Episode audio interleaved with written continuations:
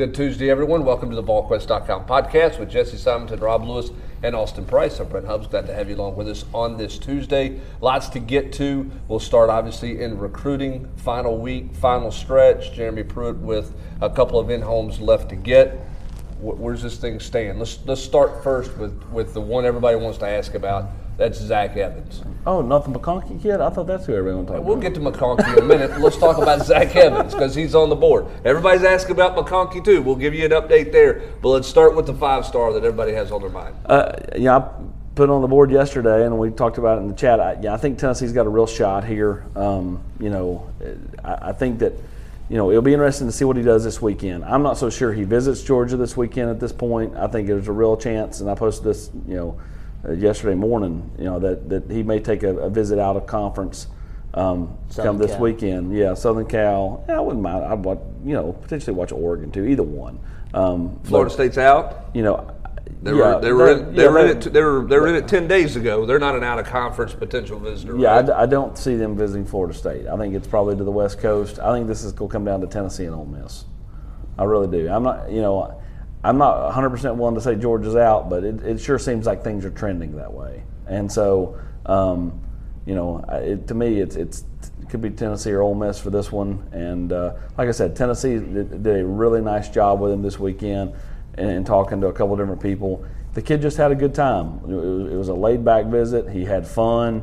Um, there was not pressure to you know come here. It was just kind of getting to know people, getting to know Pruitt, getting to know Chaney, getting to see their vision for things. And uh, How big of a deal is it that he didn't get to know a running backs coach? I, I think that that matters, but I don't think it's the end all be all because I, again, I think it would be you know uh, erroneous to think that Jeremy Pruitt hadn't told Zach Evans kind of his vision for who he wants to hire. So um, you know while But, but that's that might be as reliable as where Zach Evans is going to visit Yeah, this I- weekend. I, mean, that thing's all. I mean, I get what you're saying, but but you You're know, always a it- hater. The big, the big, the biggest thing, the biggest Uh-huh. take, the biggest takeaway from the weekend is that Tennessee, I think, is now firmly in the mix. yeah, and, I mean, and other than that, I'm not re- based 'Cause on you going know to- because we've talked about is you, predicting anything with Zach Evans is a fool's errand. Going to visit him last Tuesday was a total shot in the dark. Getting him up here and, and, and getting him on a visit was, you know, you know, a, a better better version of that. But I mean, like, but once you put your best foot forward, he again had a good time, and you know, you're right. Predicting what this kid's going to do is like, you know, predicting, you know, what the weather's going to be like tomorrow in Knoxville. You can't do it. Um, but you know, I, I do think Tennessee has got a much better shot than they ever stood a week ago, and uh, you know, I, I think they've got a real fighting chance here to, to land the kid. Well, I don't disagree with. I mean, I agree with you 100. percent That that look, once you get him on campus, all bets are off.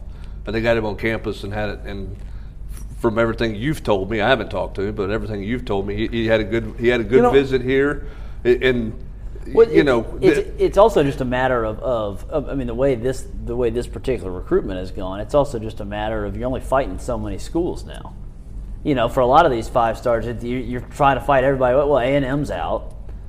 Florida didn't get him, so Florida's out. He didn't. He decided to come to Tennessee over Florida State. So they're out. So they're out. We'll see what happens with Georgia. Georgia hosted uh, the Daijun Edwards, four-star Daijun Edwards, whatever that From kid's Moultrie. is, from Moultrie this past week. and Kirby's And- and- going into home with him this week. With, and with and I've you know and I've seen some of the, the Georgia media start to kind of you know put out that you know maybe he was ahead of Zach on the board there for a while and things like that. I mean, there's some spin there. yeah, yeah. I mean, no doubt. I mean, so at the end of the day, you know, Tennessee ha- ha- has positioned themselves quite well. You know, to use a, to use a, a football analogy, you ain't got to score a touchdown. You just can't give up a touchdown. So in other words, just you know, sometimes defense right now is the best course of action, not being on the oh, Man, offense. but don't you think it's just a tremendous wild card that the kid's not going to be able to sign? Like, Yeah, and even, so if you do get him committed, that I mean, you're still going to be white knuckling all the way till Yeah. you know mini term. Yeah, I think if if he if if, if he decides to play in this league, I think that that he's probably going to be pretty solid to that school. The, the the potential hiccup out there would be a team that's not in the SEC, in my opinion. I wonder if then this is a crazy crazy deal because you're right. I mean, we talked about it on the last podcast. You had it right. I've talked to multiple people and everything else. He cannot sign. He could sign scholarship papers only. He cannot sign another national letter, as you you both of you said, Jesse, you and Austin noted last week on the podcast. Could you get him into one of those? Because he's not in school, right? That's correct. He is not a. he is So not- could you get him into like a back half a semester, one hour PE class, and get him on campus?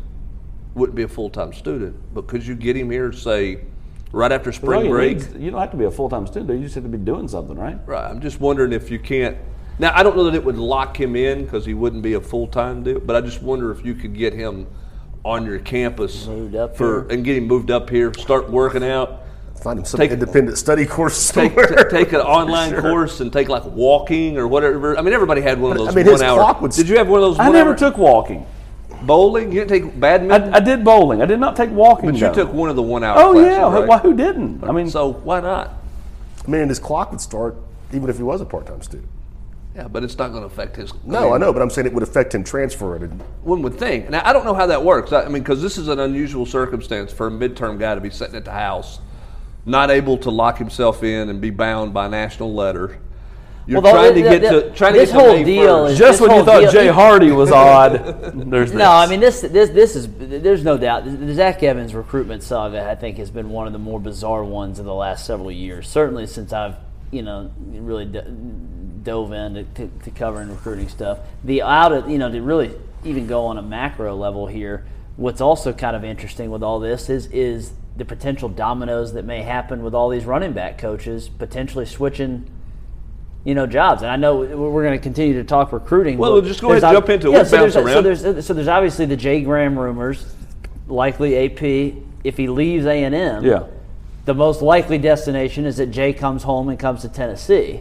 Then there's the rumors that Dell McGee may be leaving Georgia and joining joining Coley at A and M, with Tommy Robinson potentially leaving LSU to go to UG. I mean, that is some crazy musical chairs. Where all the coaches that we just named were guys that have had a significant interest and part in recruiting Zach Evans. Yeah, it- which is kind of crazy. And, and and back to what you were saying. Two, I- four different schools. I'm sure Austin that that Zach Evans was given some kind of direction that you're going to go with the running backs job. Yeah. And for Tennessee, I mean, if if Tommy Robinson is rumored to Georgia, that that may not help Georgia's case. And Georgia may be out for Evans anyway, but that may make it more difficult for Georgia because at one point LSU was involved with Evans with Tommy Robinson, and then all of a sudden that stopped or that ceased, right? yeah, correct. I don't know why, but, but what I'm saying is their relationship, they went opposite directions and he eliminated LSU. Yes, when in, when a lot of people thought he was going to head to LSU. Right.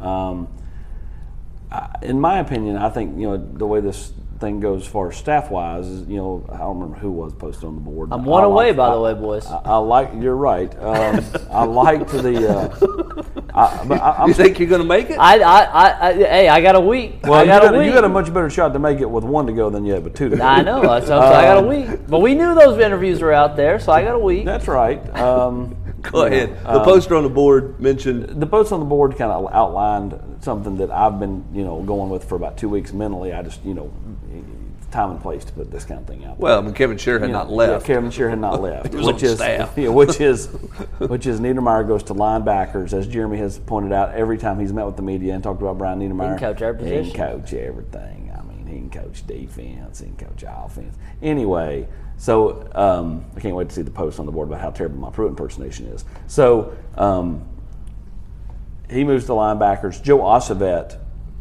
becomes the tight ends coach, and um, and then they hire either the best available. You know, you talk about Tommy Robinson. If he's available for Georgia, maybe he's available here, or the most likely is Jay Graham. Jay Graham, made, no offense to Tommy makes the mo- Robinson, but makes the most the most sense. He's coached with three guys on the staff before. He's been a special teams coordinator for five years. He can recruit the Carolinas, which is where Tennessee's trying to be a big player in 2021. He recruited Carolinas last week for Texas A&M. Um, you know, it just, in my opinion, he makes the most sense. And the math also But- adds up. Yeah. In, in, in this And- hypothetical scenario. because the money adds up. That's what I'm because, saying. That's yeah, because share comes off the board at seven hundred and five thousand. You can get Joe Osovet for two, two fifteen, two fifty at most. I would say. I mean, I, I think he's going. I think he would get if if you promote Joe Osovet, you're giving him the Terry Fair contract, which is two fifty, or Yeah. the Brian Or Niedermeyer, same thing, which is two hundred. two Which is a, hundred. yeah, which is you, know, know. this is your first real shot. Yeah, so I mean, like again, that's saving five hundred thousand, which means you can, you know, go out and you know, James making five fifty at Texas A and M, slated to make I think five seventy five next year. Um, I think you can get Jay for. I've said this. I said this on national radio last week. I think you can get Jay for less than that. I, I think. I think Jay, um, you know, likes the idea of coming home. But at the end of the day, you know, you know, a year ago he wanted a title and you know Tennessee did not have a title to offer, so he chose to go back to A and M for the title and quote more responsibility. I'm just not sure the more responsibility ever played out that way. The other thing too with Jay that intrigues me more than Tommy, more than a guy like Tommy Robinson, and it may be Tommy Robinson. If he is, Tommy Robinson's not a bad hire. But Rob, Jay knows what what it's like to recruit, to get a recruit to come here. Yeah, he was here on staff for a year, but he's a guy who was recruited by Tennessee. He understands the footprint Tennessee deals with in recruiting, whereas a guy like Tommy Robinson's recruited the West Coast, okay, at a big name school, Southern Cal, and now he's recruiting, you know, Houston for LSU. which is- no, no offense, I, I think I can go in and have some success. It's not like there. going over to the Carolinas and recruiting against Clemson or going to Atlanta and recruiting against everybody. Well, it the also, and again, the Tommy Robinson one makes less sense for Tennessee from a math perspective than it does if we were hypothetically saying these other dominoes play out. McGee's making, I think, 600 at Georgia. Robinson's making around 600 or north of 600 at LSU. So if you're saying that these Tennessee would have to really pony up to get a guy like that, whereas Jay is making a little bit less than them. The idea of coming home, he may be more willing to take a contract that, that's a little bit more palatable for what Pruitt wants to do in terms of kind of spreading out uh, his salary pool. All right, but go ahead. I, I was just going to say, I mean, I, I, you know, he was. I, I think the fact that he was here before. I mean, the fact that he played here and you know has all that experience is one thing. The fact that he was here in a professional capacity, even on even on a lame duck staff, I mean, I, I think that really is a, you know, a point in his favor. I mean, because there are some unique challenges to recruit here. You know, especially when you're considering the kind of schools you're expected to compete against. All right, I would, would be remiss if I didn't ask this question to all of you guys because this has been thrown at me. Is there something funky going on at Georgia if Dell McGee leaves to, to go to A and M? Look, the, the Coley thing, I think clearly Kirby Smart was wanting to make a move offensively and, and Yeah, and he got he, he got butt hurt, and, and and I don't blame the guy. I mean, like you get demoted, and you know, I mean, there's all the the, the notion that you know Kirby didn't even tell him, and he found out via the radio and all that. I mean, that and I take that one off the board because Well, I mean, I, you I know, think Kirby upgraded. I mean, I think from a play caller standpoint, I mean, Todd think, Monken's a better, yeah, Yeah. And, and and Coley also almost left for A and M three years ago. That's I mean, right. He's He- close with when- Jimbo. He's when- been on the staff with Jimbo. The McGee thing and the and the personnel guy they lost. The, the, the fact is, is that Jimbo has been given a just insane amount of money for his salary pool, and they're going all in. I mean, the the, the Miscue guy, I think, got. Uh, something like a three hundred thousand dollar raise or something crazy, you know. To be, I mean, that's that's bananas. Uh, so you know, I, I- just think that with the, with the way these contracts and money is, that's what it is, and you're going to see these chess pieces move all over the board with all these different programs. Jimbo spending that uh, ESPN TV money before, long before that check. Well, now, he- A&M's got more money than know what to well, do and, and and he has he has so much carte blanche because he's got that seventy five million dollar parachute behind him. You know, I mean, he that so it, They it- gotta give him they got whatever they got to give him what he wants because they've already committed the amount of funds to say, hey, go win. To, to, to answer the question, if, if Dell McGee were to leave, um, whether they get Tommy Robinson or not, I do think it's a weird look. You know, you're, you're a program that's won 10 games and, and, and played for the national title three years ago and been in the New Year's Six the last two years. You naturally have all these guys go pro, Cade transfers, the, the player personnel guy leaves, which I mean, even if you're talking about a big raise, that's fine, but I mean, it, it's still an awkward look. I don't think the ship's sinking. You know, I, you know, they're they're still going to be a, the team. You know, if, if it's not them, it'll be Florida. But one of the two teams picked to, to go to Atlanta come this fall. Um, it does- but- it doesn't but- look great. But it doesn't look. It does. It looks weird. I, I do agree with that. The the the the, the, op, the, the to steal of Jesse's word, optics of it looks just a bit funky. I mean, it doesn't look like a program that's poised to compete for national championships for years upon years. I mean, Yeah, I mean, it's, it's different than, than than Saban turning over five staff. Yeah, say, Yeah, because two guys got head coaching jobs. or, or because Or Saban just already- fired him. You know, yeah, or, or yeah, because he wanted to, to get rid of. And look, I mean, I think Kirby may have wanted. Look, if you're not making changes, you know, I just think this is the business. I mean, we were uh, sitting here, even, uh, I mean, we thought ten- Tennessee coming off Pruitt's first season made a bunch of changes.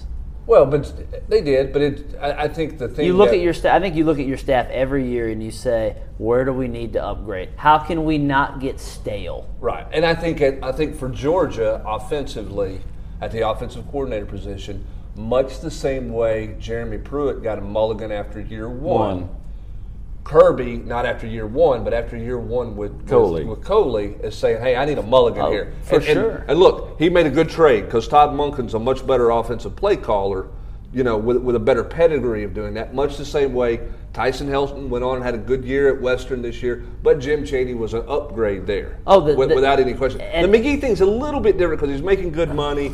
He's kind of been around Georgia a little bit. That that one surprises me. That I mean, unless he's just getting bananas money at A and M after making really bananas money at, at Georgia, it's hard to see him getting a three hundred thousand dollar pay raise to go there. But you never know if that happens. If that happens, yeah, I, I have I have no insight it may not there. happen. The only thing I, I, I, as we sit here in late January, I guarantee there's going to be articles that come out in the spring, much like stuff that was written here, stuff that's been written elsewhere. Uh, you know that when you bring in some other veteran voices around you about you know growing into that head coaching role because now Georgia he's got a couple ex head coaches on his staff. You know how how does that you know allow Kirby to grow as a head coach? I unequivocally someone's going to write that piece because because I mean you, for them to lose Pittman and get Luke so quickly and then to you know upgrade with with Monken, I, I would not be surprised if you see that. well, that I think sort of, the, I think the first piece you because we because we, all talked about how beneficial it was for Chaney, you know, to come here a year and I- ago. and, and I think I think if you look at how Jeremy Pruitt managed his team in year two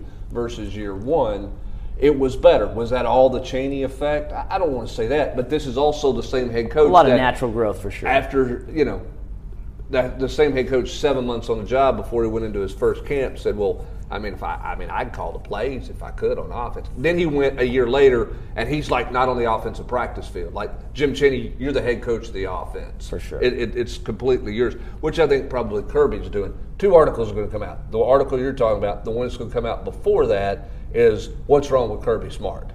There's going to be somebody write the you know people jumping the ship type deal with Kirby Smart and all that stuff, and, and then there'll be the follow up articles about um, the growth of Kirby and all that stuff. All right, that, that's a whole you know diatribe to get on there. Let's go back to recruiting a little bit. All right, Caldwell.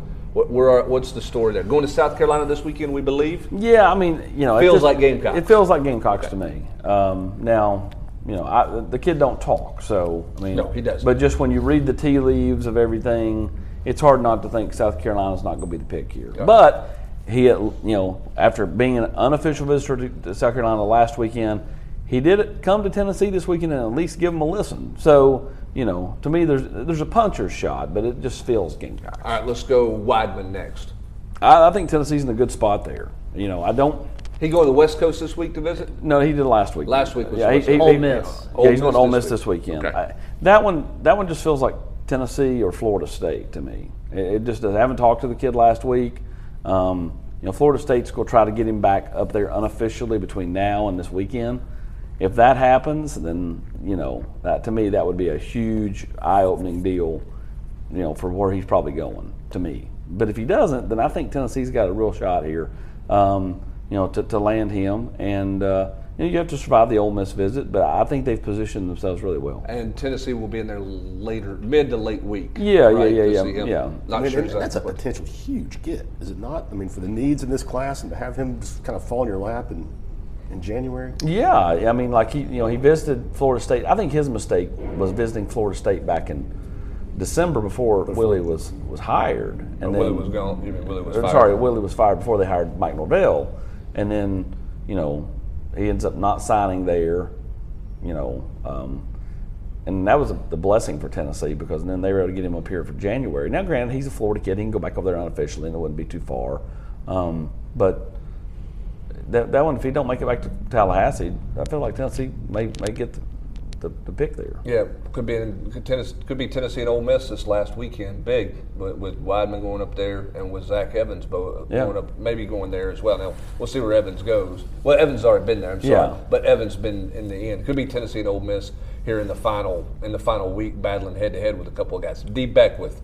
Got to got to get address the Dee Beckwith situation. Everybody sees the tweets. Every kid does this. All the pictures of the official visit. I don't get all caught up into that, but we know he does have an, a little bit of an affection for Florida naturally. Where, where where do we think Tennessee is with that? Even though they've still got an in home, big in home with Jeremy Pruitt at some point this Yeah, he's vis- Florida's going in home later tonight, and then Tennessee's going to go in after that. So and that's a good setup, set up for Tennessee. Um, you know, I know you know everybody keeps saying, and the kid keeps saying Tennessee or the Florida leads, but he's he did not come in on his visit. I do know that for a fact. So I mean, like you know, um, Now, I will say, hypothetically, why would you at this point? yeah, but a lot of kids leave there and tell people, oh yeah, I'm in. You know, and just I'm not saying commit publicly. I'm talking Okay, about commit yeah, privately. okay. Yeah, yeah. Why would you commit publicly? Yeah, that would be silly at this point. Um, I, I, I still think Tennessee's in a pretty good spot there. Um, you know, I, I don't think it's by, by any stretch of the means done. I don't think D knows at this point. But I think, again, when you look at all the the the kind of you know tea leaves to this thing, more tea leaves read Tennessee than they do Florida. But again, the one tea leaf that, that is to me the, maybe the biggest um, individual tea leaf is the fact that he does have that affection, that kind of Florida's a, like the shiny object, you know. Well, and, I, and I'm sure he got some of the answers he was wanting to, to wanting to hear about how Florida's going to use him offensively. Yeah, because there was a big unknown by him going into that visit. Um, felt like that maybe Florida didn't have as as detailed of a plan for him offensively as Tennessee has shown. Sounds like he got some of those details over the weekend. Yeah, I mean, and you know, why would they not? Why would Right. you? You know, It's what they should not- do if you're you know, recruit him well. Um, you, you, you, of course, you, we knew the academic stuff, which I think was a concern that he hadn't really been placed. You know, but we that's what official visits are for. Right, he went down there for, he down went down there for a game day, so he didn't get to see all the academic people. That's not uncommon. He, you know, he'd just been up here so many times. He met with all those people Yeah. before, so you knew that was going to happen. I still wonder if distance from home at the end of the day doesn't carry a huge weight in this one. I agree. I, the, the fact that Dad did not go to Gainesville um, was was you know a, a good sign. Just because I mean. But you didn't here either. Uh, correct. To me, you want it to be apples to apples, Right, though. yeah. You know, I mean, if he had went to Gainesville after not coming here, then to me, then you're apples to oranges, and And So- and the tie to the fact that you know Cameron's coming here. I mean that that that's that's going to that's that's a chip that Tennessee has you know in, in its pocket. I, I know, and, and he, you know, he's told me, well, I mean, you know, we've played, we've not played because they don't play on the same high school team, Right. You know, so he's like, you know, we've not played together the last few years, so that's not as big of a deal as everybody's letting on. But you know, are they really going to separate when they have a chance to play together? You know, or even well, it, it's just it's it's it could be the the thing that if it's 49-49, that's what you know Tips the scale. is the- it- it gives Distance it- from home and the brother's yeah, going to be there might be enough. Gives to you that last the that last little push over. I top. think that one is going to be a coin flip up till the end. Yeah, I agree with that. I don't think anybody's going to know because the kid don't talk. Yeah, the I- kid, the kid, the kid seemed like he's totally aloof to a lot of what's going on. Yeah, I think that one's all the way to a coin flip at the end. All right, Ladd McConkey is, the, is this name that everybody's talked about from North Georgia. Kirby Smart's supposed to go in to see him this week. Grew up a He's ball supposed- fan. Supposed to visit Georgia officially. They've offered him. Where's Georgia going to be at numbers wise there? He was up here for an unofficial to Tennessee on Sunday. Um, I think Tennessee's got interest there. I don't think Tennessee's ready to. I'm not sure Tennessee's ready to drop a, a national letter of intent to him to sign, um, unless you know a bunch of stuff falls yeah, I think I mean awkwardly for Tennessee Well, I mean, or badly for Tennessee. Yeah, well, I mean, Tennessee has the two receivers they would like, or it's either Wideman or Caldwell. Right. And that's th- those are the priorities at right now. Not to say they don't have some interest in McConkey being on their roster, but I'm not sure in terms of him being a And, signing e- day guy. and even Beckwith, Beckwith, they're recruiting as a receiver. Florida's the one recruiting him as a tight end. Tennessee likes him as a receiver that can play, Play a, tight end. play a little tight end, but but can also be in the backfield and you know Yeah, okay, even like- it's take like- a carry. Kind of, kind of like a, a Swiss Army knife. Yeah. You know. And we'll offensive see, weapon. We'll see what kind of conversations Tennessee has with McConkey this week, following what he learned uh, in visiting with the coaches up here on Sunday, um, and see if anything else kind of develops or transpires with that one moving forward in terms of offering him an official visit or a coach going in the home to see, which is which has not taken place. Tennessee's been by the school, but they've not had an in-home visit with, with the kid. Uh, to note that as well. So that's kind of an update on the recruiting board, sort of where things are. Tennessee's heavily involved in a bunch of 2021s. We've had stories up uh, on those guys in 2022s, and Tennessee picks up a, a commitment over the weekend. Good looking I- kid. too. Isaac Washington. Yeah, and a kid you guys said was on commitment watch. Um, nice get for Tennessee. Good looking kid in, an- in, in an area that's good for Tennessee to go recruit, right? hundred percent with that one. You know, the, the North Carolina's going to be big for this 2021 class, and you know, to get off to a good start in that state to me only you know helps him because he's he's got a real bubbly personality. You know, when you, I, I thought the kid would be real shy, um, but he's not. He's very outgoing. So, you know, I think that's that's a feather in Tennessee's cap because he knows the two kids over there. Um, you know, talking about Dillsworth and then Ritzy, and uh, you know, I, I think that only helps. You know, that Tennessee's you know got him in the boat early because I think he'll legitimately work the Twitter, work the phones, and and and really help them recruit. Well, and they got a quality player who I who I think if you watch his film, I mean, he, he's he's a kind of a classic guy whose offer list outranks His current stars. rankings, and, Yes. and he's likely to, to get a bump at some point. Um, but I mean, he legitimately had SEC offers from a bunch of the top schools, and Tennessee did a nice job getting in early, uh, hosting him on campus multiple times, and like I mean, again, it, it was AP had kind of teased a week ago the expectation was if it was a good visit with Mama this weekend that she was going to kind of give him the thumbs up, and that's what happened on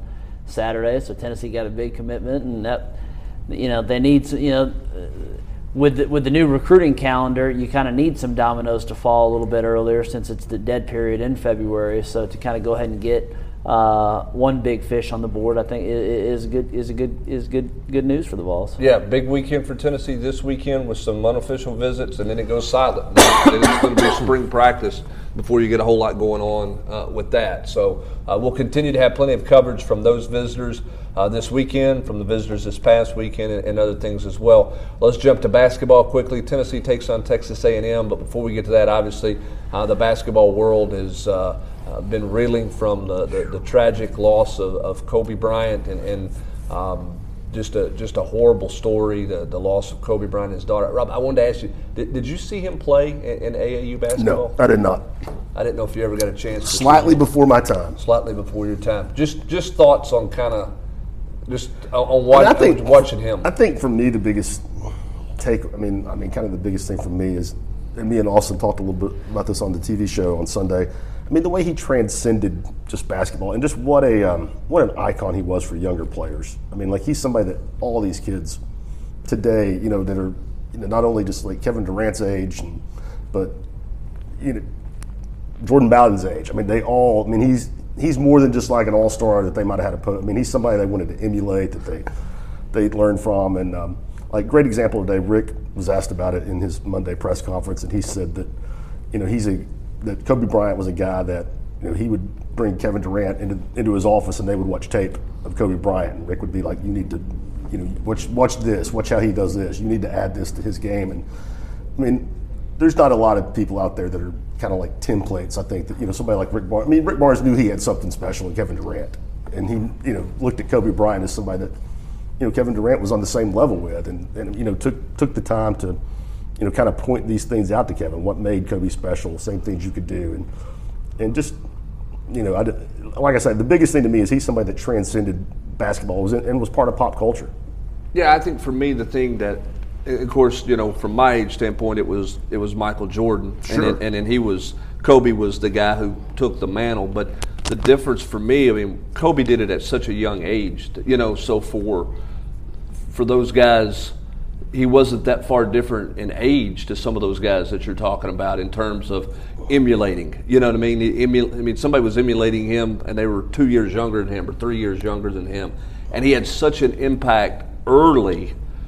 You know, as such a youngster in the NBA. I mean, he, you know, when you talk about one and duns, this was a guy who was, you know, not a one and done. Obviously, he could go straight to high school, but he was different than Kevin Garnett. Kevin Garnett went to Minnesota, and nobody saw really saw him until until years later. Really, when he got to Boston, is, is when you saw a lot of Kevin Garnett. here is Kobe Bryant going to one of the two biggest franchises, three biggest franchises in the NBA, handles himself and is successful on and off the court doing that as an 18 year old. Yeah, I mean, well, I mean, I mean I, there's a lot of layers to the, to this story. I, I do think that yesterday one of the most fascinating things about how everything unfolded after the news came out is that for all of his accomplishments, for all of uh, his dunks, his championship rings, um, the fact he had won an Oscar, you know, and during his post career, the the videos that gained the most traction and went viral were all were him as a dad and, and him just being a father to both his daughter that passed away and to his other kids. And I, I think that just kind of speaks to his evolution and growth of some of his off field stuff that he did kind of have to, to, to overcome uh, and kind of what his second act was going to look like. In terms of him as a player, I mean, my relationship, I had a, I, I've, I got to see him play once, uh, going to a Hawks game, one of my first jerseys as a kid. I didn't care about the Lakers, but I liked Kobe. You know, I had a I had a number eight Kobe jersey.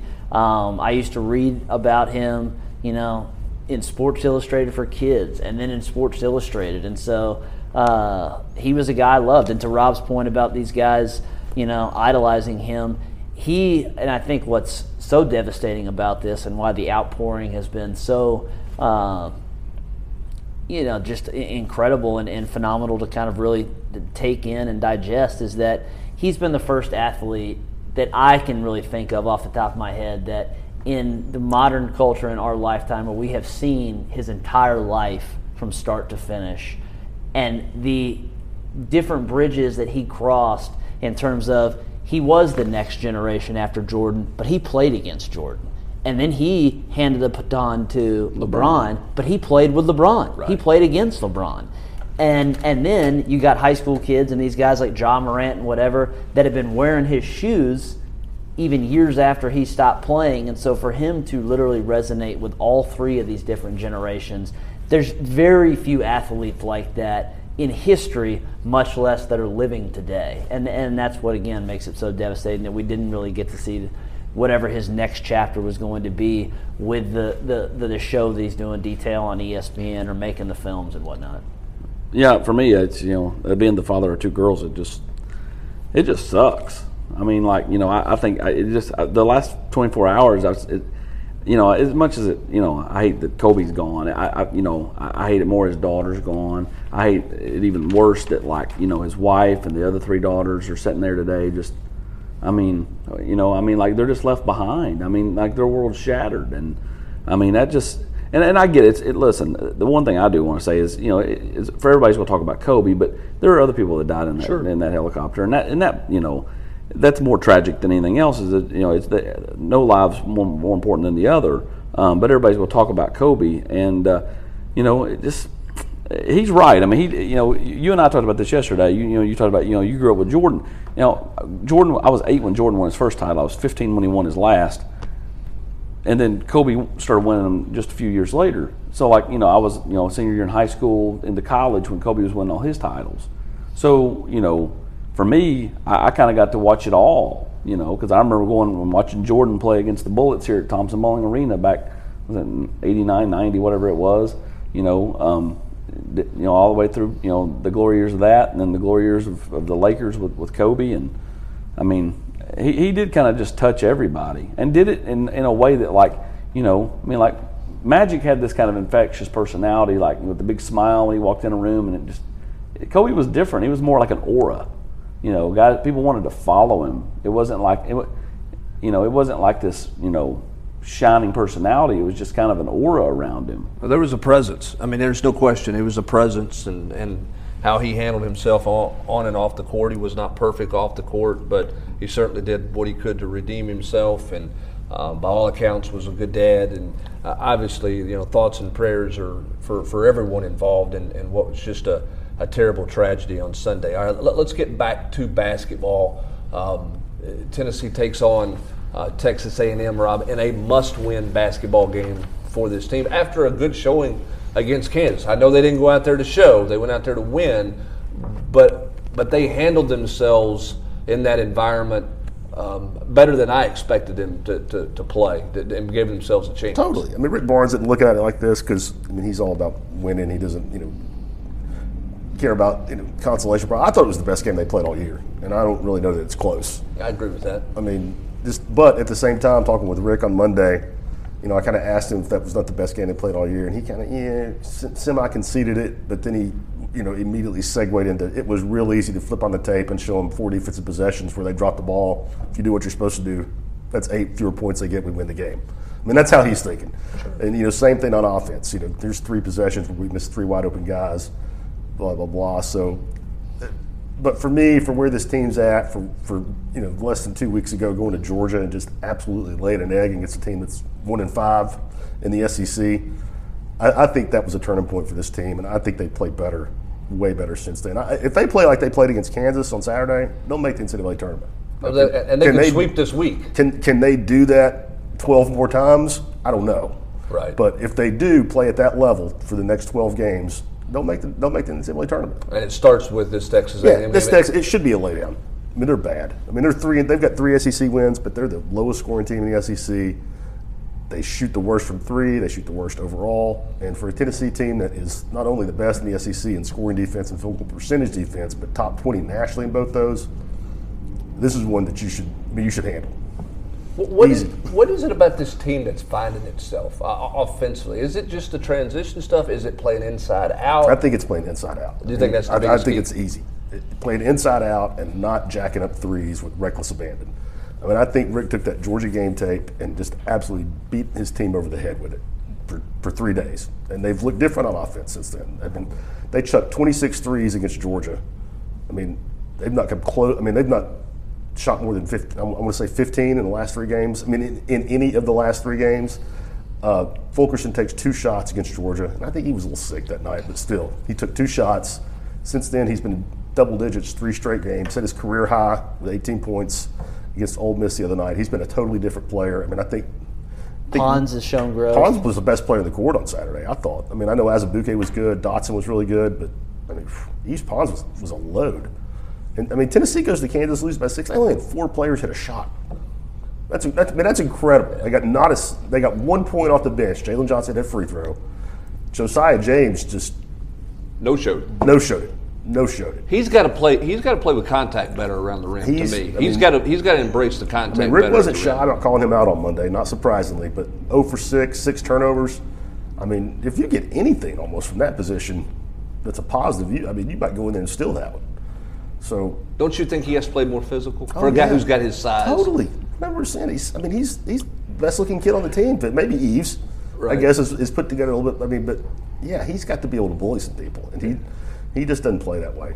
Right. But um, last positive takeaway, I thought Jordan Bowden was spectacular in that second half. That's as good as he's looked in a Tennessee uniform. I thought I thought it's the best he's done as far as answering the bell, knowing that his team needs him to be really good, really productive and he, I mean, he he accepted that burden against a very tough team. 19 points in the second half. I mean, it, that was as good as I've seen him play. Yeah, I thought he played really well. The question is, can this team consistently yeah, do that's anything? the question. I mean, I don't think you can guarantee anything, not with what we've seen, but these last three games, small sample size, but I mean, they look like a different team. Is is, is Yves Pons going to have a decision to make at the end of the I year? I don't think he's going to have a decision to make at the end of this year, but he's certainly put himself on the radar.